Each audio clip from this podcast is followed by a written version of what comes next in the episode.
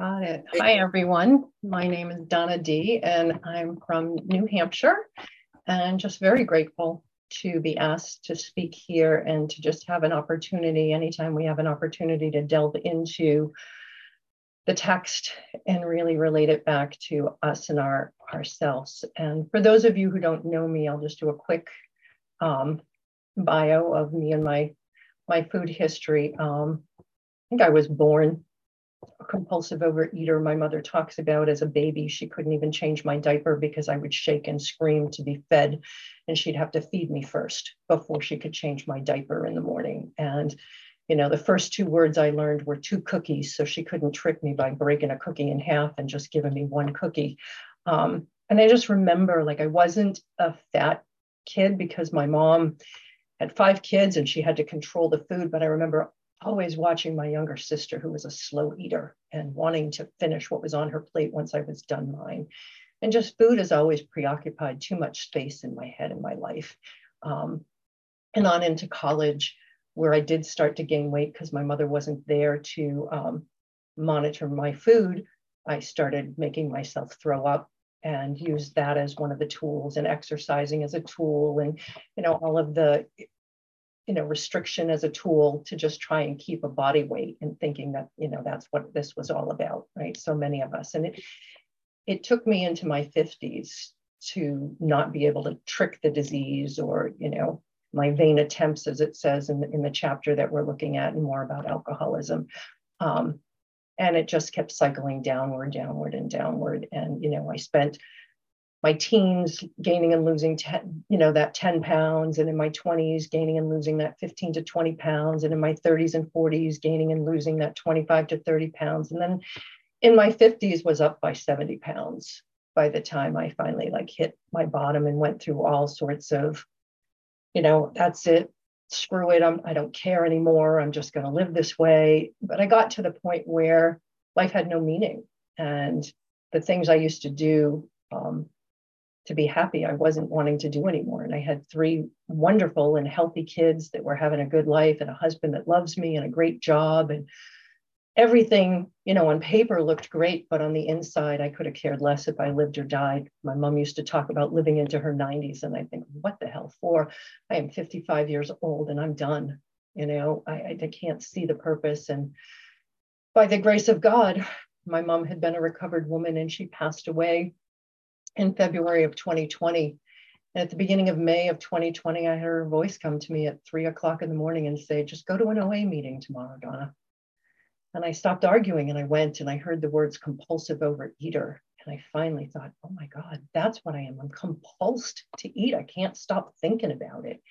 Um, and thank God, you know, since May 15th of 2020, I've been relieved of um, the substances and you know work the steps very quickly through a program and had that thing that was in the middle of my chest. I always had this ball of anxiety here. And when i was working on the 10th step with my sponsor suddenly realized it was gone. And it has not returned since. And that ball of anxiety is what always pulled me towards the food. Um, so god has done for me what i couldn't do for myself.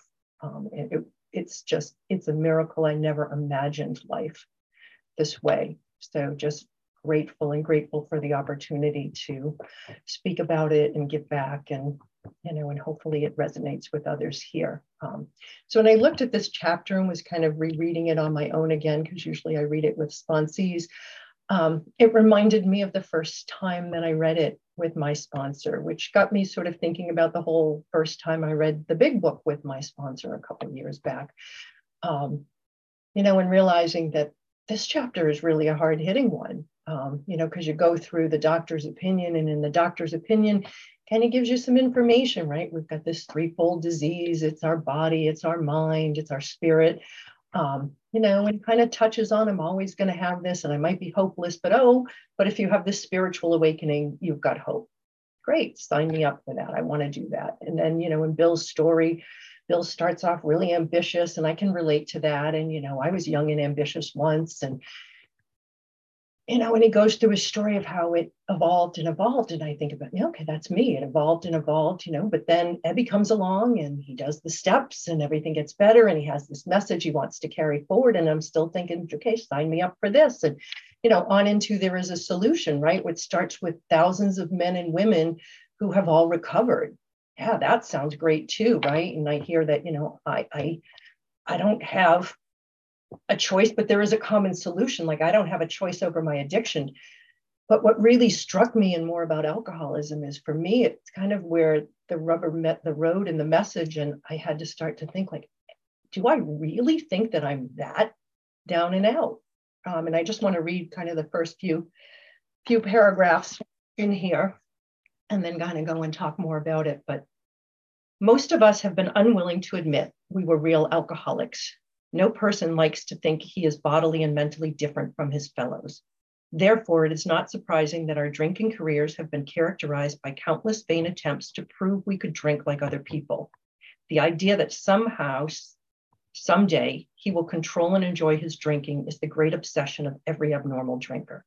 This persistence of this illusion is astonishing. Many pursue it into the gates of insanity or death. We learn that we had to fully concede to our innermost selves that we were alcoholics. This is the first step in recovery. The delusion that we are like other people or presently may be has to be smashed. We alcoholics are men and women who have lost the ability to control our drinking. We know that no real alcoholic ever recovers control. All of us felt at times we were regaining control, but such intervals, usually briefly, were inevitably followed by still less control, which led into time to pitiful and incomprehensible demoralization. We are convinced to a man that alcoholics of our type are in the grips of a progressive illness over any considerable period. We get worse, never better. And then I love the example we are like men who have lost their legs. And so this is where I started bargaining the first time I went through the steps. Um, I started thinking, okay, yeah, well, I will be the good rule follower and I will say yes and I will do as I'm being told to do and I will say what I'm being told to say. And, you know, but this little thing inside of me kept saying, hmm, you know, this is a big, tall order, right? Um, and so it was scary. And I really didn't go through this step and then into the next steps I was willing. I was always willing, but I didn't really totally believe it. Even though I could go through all of the writing more, you know, look at all my vain attempts. I mean, you know, the hundreds and hundreds of things that I've done over and over again. And I talked about like when I got into my 50s and the weight kept going up and up. And that was like, you know, I would cycle through one month at a time going through each and everything that had worked before and give up on it. You know, it wasn't fast enough. So give up and move on to the next one. Um, but just not really seeing that I was done, done. Um, and then God gave me a miracle while I was sort of having this argument in my head and going through the steps.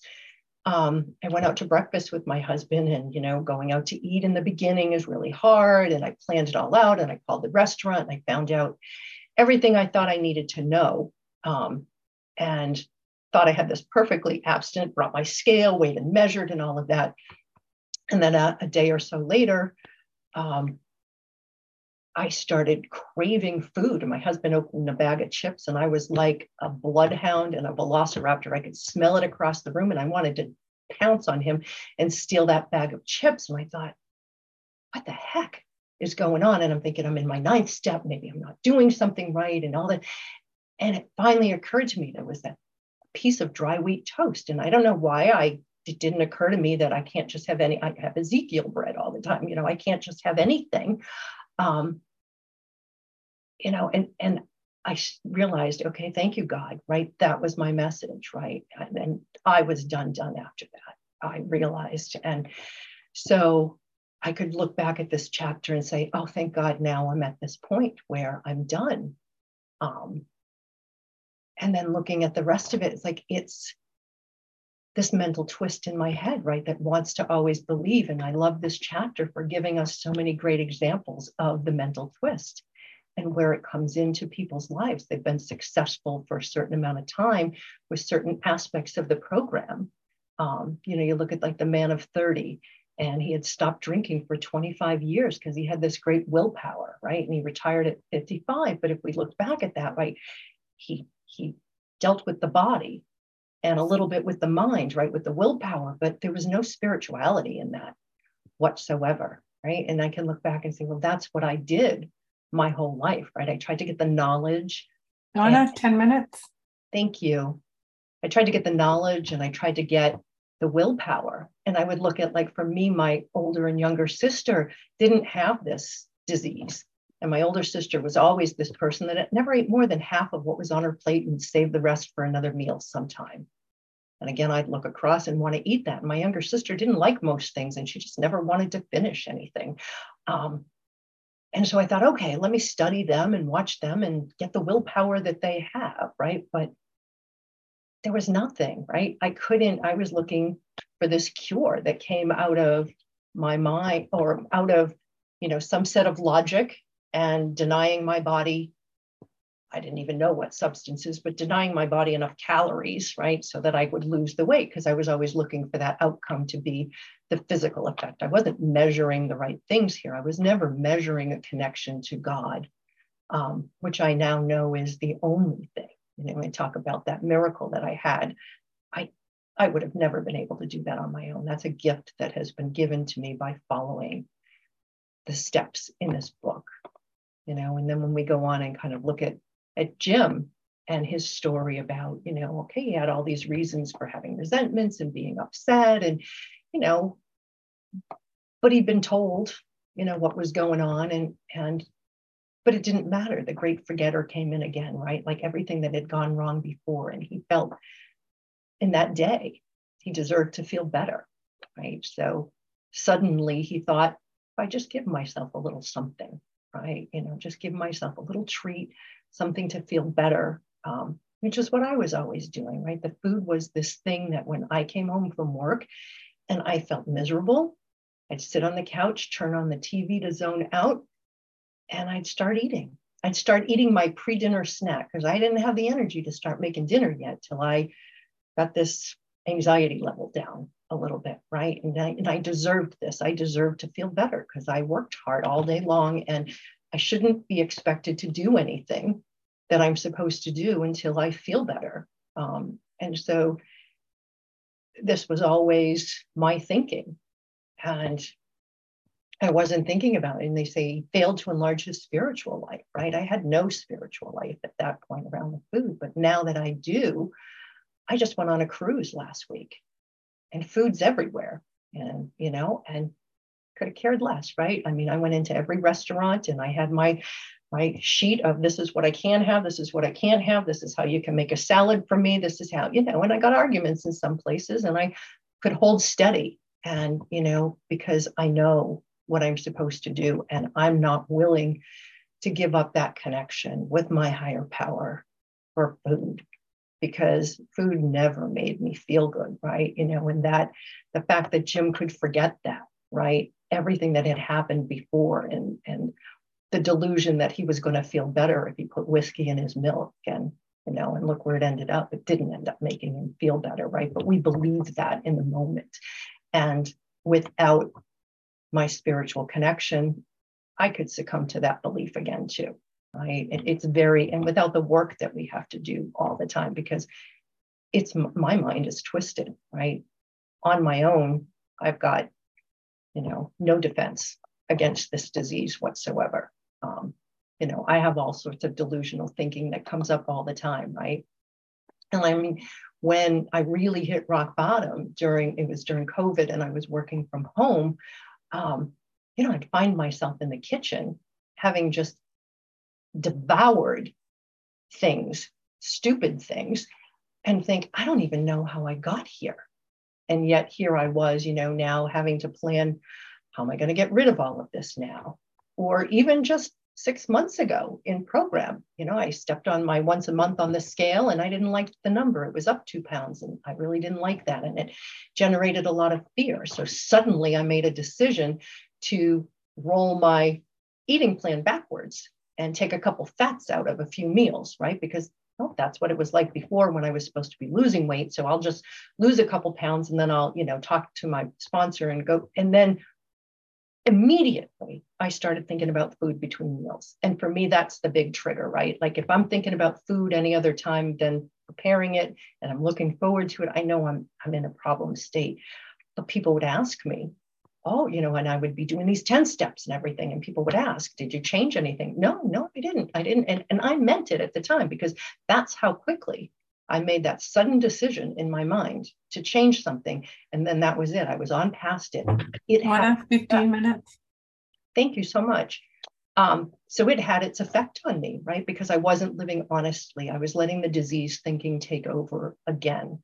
Um, you know, and again, thank God for the steps and and having fellows and being in such a strong program that you know eventually i was able to see that. And you know i was talking to somebody and in the middle of the conversation. I said can i tell you the truth? I just realized the truth about this. And you know and it just opens up those gates again of communication back with with my god.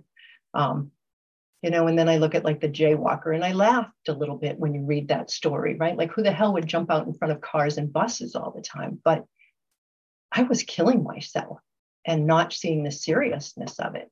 Um, you know, just buying bigger clothes and, you know, always planning in some future where things were going to get a lot, lot better. Um, but without really taking seriously that everybody in my family that's been diabetic was overweight. And I could say those words, but I couldn't act as if, you know, for any amount of time that that was going to, you know, so I did the same thing. I threw myself in front of this disease and in front of an unhealthy body over and over and over again without any care. Um, you know, and then to Fred's story, he made up his mind. Now, how many times did we all make up our minds to do something? This was it.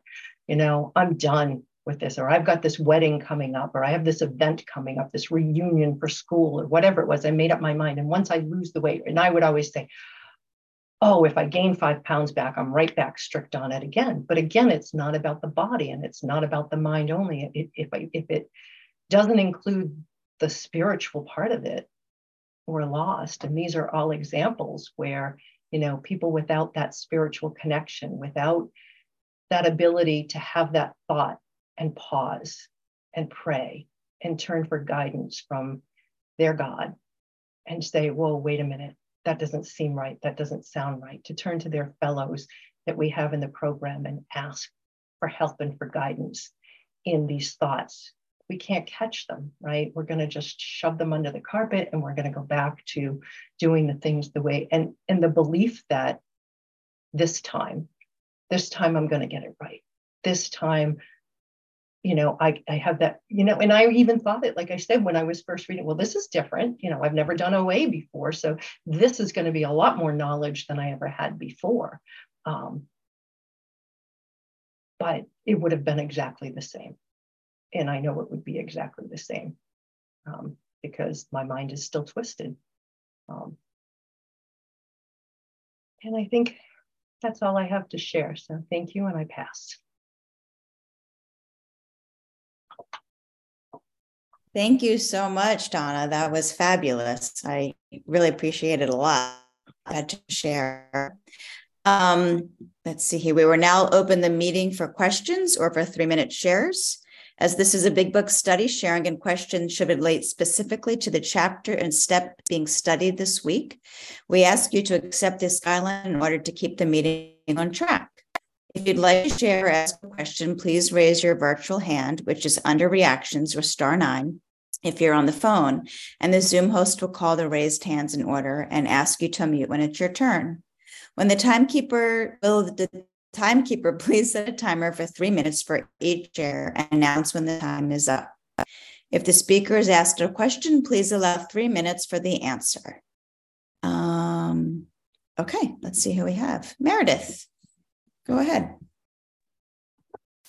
Hey, everybody. I'm Meredith, a compulsive overeater. Um, thank you, Donna. I it makes me, it reminds me of, um, you know, when you were talking about taking a fat out or whatever, you know, just switching it up because it makes sense to, to you. Um, I I've been abstinent since um, May. Well, actually, July. I had a slip between May and July. Um, anyway, I was I was I weigh and measure my food and report it each day to my sponsor. And um, one day I left her a message saying I was I was changing out one green for another, and it didn't seem like a big deal. And I said that um, I said, but I just wanted to tell you. And she said, yeah, in my experience, when it, when I tell myself it's not a big deal, it's probably a big deal, which, you know, that thing that I did, it really, it wasn't a big deal, but it's what it represents that could turn into a big deal. I mean, one day it's, you know, kale for broccoli, and then it's like brownies for chocolate chip cookies or what, you know, I don't know. Um, so it's just hearing other people share about stuff like that that it would seem ridiculous to you know a normal person i think to um to report something like that but it to me is like a token of just utter honesty and i have to be honest in all my affairs whether it's kale or broccoli or whatever. So thanks for your share, Donna. I appreciate it. Great. Thank you, Meredith. Uh, Nancy P.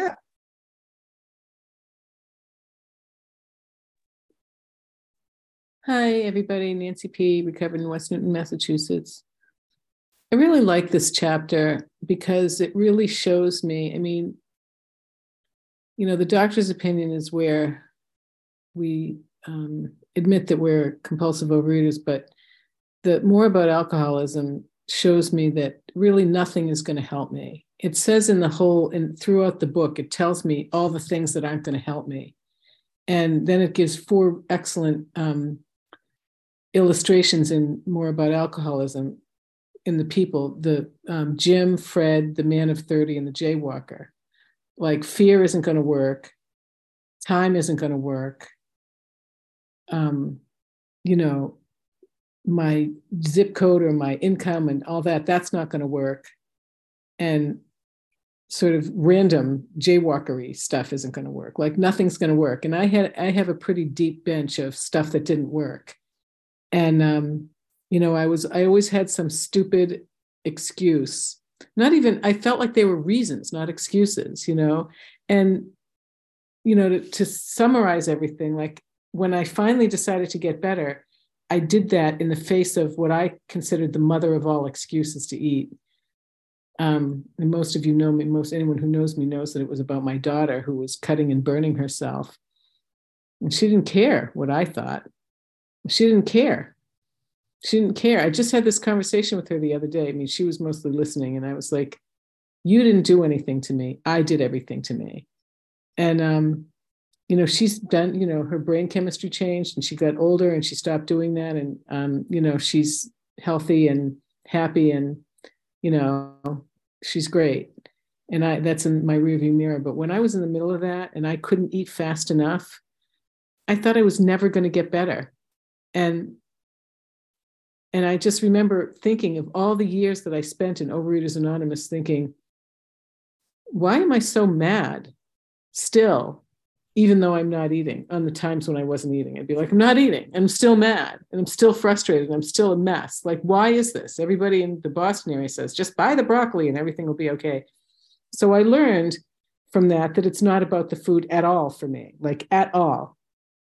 I eat beautifully, but I eat simply and I don't pick, lick, bite, taste, any of that stuff. I, I just, you know, I have specific rules that I follow and I never, ever, ever break them, ever. And um, you know, the, the best part about my recovery is when I learned that um, the things that weren't going to help me left opened up this door for the thing that would help me. And once I decided that nothing was going to get in the way, I just had this conversation with someone that called me tonight, today, this afternoon. You know, when I decided nothing was going to get in the way of my recovery, nothing got in the way. Like it was magic. I just decided nothing's going to get in the way, and therefore nothing did, including my daughter. I got much better, and she was like I was holding a balloon down, and when I Gentle reminder. paid attention to it, she got much worse, but I got much better. So if anybody's interested in the answer, it's um surrender, surrender, surrender. Great. Thank you, Nancy P. Um, Ann L., you're next. My name's Ann. I'm a compulsive reader. Um, I'm able to say that today. Um, when I first came to OA, I wasn't able to say that because I didn't believe I was a compulsive reader when I came. Um, I just had a problem with sugar.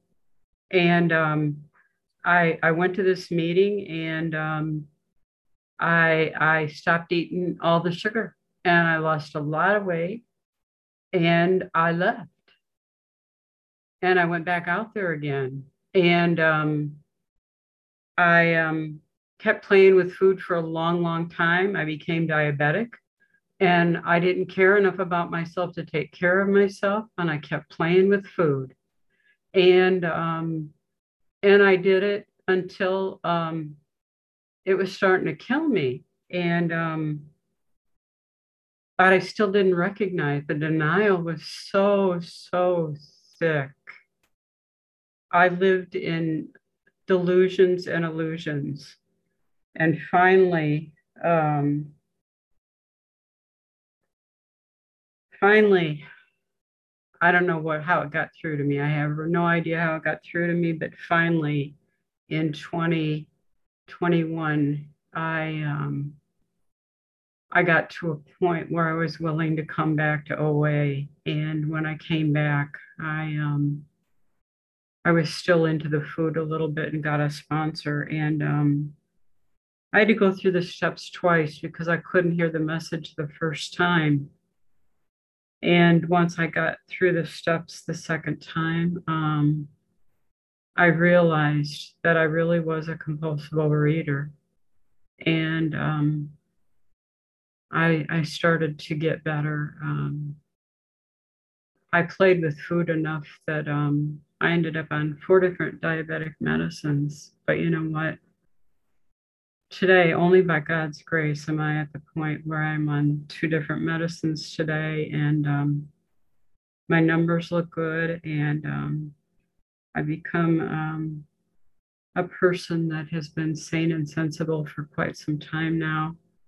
Most of the time, I can't say it's all perfect because you know things happen every single day but I am so grateful for this program and for the 12 steps of recovery and for just showing up at meetings um, and being the person that can do what I can do today, which is to um, be a person that's found a power greater than myself that can help me and is always there for me, and um, and to um, keep working these steps the way that I do. And that's all I have. Thank you very much. Great. Thank you, Anne. Um, CJ, you're up next. Hey, everybody. CJ, anorexic, bulimic, compulsive overeater living in a recovered state today, this moment. Um, Donna, thank you so much for your service. What I, what I, what my heart heard about your share, what I loved about your share was the radical honesty brings radical self-acceptance that um, the the being honest with myself and others there's a um, there's a there's a shame that gets lifted from from letting all of those secrets go. And i, I the the hope and what i heard in your in your share was that that honesty does do those things, like really living an honest program through these steps is the only experience I've had with with letting go of the shame of what I do with food, um, what I do with my behaviors, the mental twists, um, and and just the just what I heard. I don't know if that was, but what I heard was just there's there's not like it's it's just being honest. Like I can just be honest with what's going on. I don't have to worry about what people think or what I think about myself. It's it brings it it brings about a freedom um, that level of honesty that I um, I didn't find anywhere else. And when I um, one of the things I love about this chapter when it talks about Fred is, you know, in chapter and page 40, it says, um, he was positive that this humiliating experience, plus the knowledge he had acquired, would keep him sober for the rest of his life. Self knowledge would fix it. And the next paragraph says, We heard no more of Fred for a while. Um, and, and I very much was raised that way. That was, to me, it was if I figure it out, if I just take the class, if I just get the, the, the instructions, if I can just be compliant, a compliant little student, I'll be able to figure it out. And um, and I tried everything, and there's there's nothing, there's no power within me um, that is going to get me the spiritual recovery uh, that this program is bringing. It has to be a power outside of me. Um, and I still get lost in that, not necessarily with abstinence, but with the emotional sobriety. Um, and and still think that there's things that I need to figure out rather than going to my fellows. And um, it's just a great reminder of uh, the power that comes from outside of me has a lot to do with the, with the people in these rooms. And um, just very, very grateful for that. And with that, I'll pass. Thanks. Thank you, CJ. Um, Sharon W., you're up next. Hi, Sharon W. Um, and I am a compulsive overeater. I'm going to repeat that. I am a compulsive overeater. Um, not recovered for today. I had um, two and a half, nearly three years of recovery, and right now I'm I'm an example. I could be Fred. I could be. Um, I got cocky, um, insisting that you know I could eat this one-off kind of food um, and found myself at a little French patisserie last week. So um, it's not funny. Um, I laugh because it's my favorite chapter in the book. And I used to say, um, oh my God, this will never happen to me again because, you know, I don't ever want to be there again. I don't ever want to live like that again. Sorry, I have a puppy that's um, to trying to get away from me to probably pee on the floor. Um, and I, um, I, you know, my first step was getting back to meetings. Um, I've got to find a new sponsor. I've got to got to throw myself back in it again, and just open my eyes to, you know, I am no different than anyone else. We are all in this together, and I definitely was feeling a little cocky there. And God put me back in my place. My higher power said, "Mm, not having it. So um, I'm glad to be here tonight. Um, I know this program works. I know I'll be okay. I truly believe that I will get on the right track, and that will come with seeing all of you as often as I can. Um, thanks for letting me share. Great. Thanks, Sharon, for that. And Jim, you're up next. Hi, everyone. I'm Jim and I'm a food addict. I'm just going to say hi and then uh, turn off my camera. So I think my reception might not be great. But Donna, thank you so much for your share. Yeah, I was just really moved by what you said. I, I think um, for me, step one deepens. Like I think I took it step one the best I could by coming into the program and then with setbacks, relapses, and also just realizing how much I think about food, it like deepened my step one. But, uh, and I think it's continuing to deepen.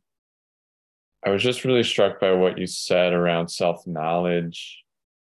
I think I've been frustrated with OA at times because it's like, wait, what do I eat or what do I not? Or what am I doing wrong? But I didn't, I don't think I realized I was like searching for some perfect formula of knowledge. And it's just, uh, I think there is some knowledge I've needed, like there's some basics there, but there's not like, I don't know, just this weekend, I have to say, I felt carried by something I couldn't quite describe, you know, and, uh, also, I just finished step nine, so maybe it's some of the promises coming true. Um, so it is. I, I both feel reassured and kind of scared by that, I guess, of like reassured in that I don't need to figure it out or this wild formula I thought I needed, I don't need. And a little fear because it's, I can't taste, touch, see, or feel my higher power. And yet that's like the strongest base that seems to emerge, you know? Um, so, anyway, thanks for your share and your experience. I'll pass. Great. Thank you, Jim. Um, as of right now, we left the recording for unrecorded questions or shares. Would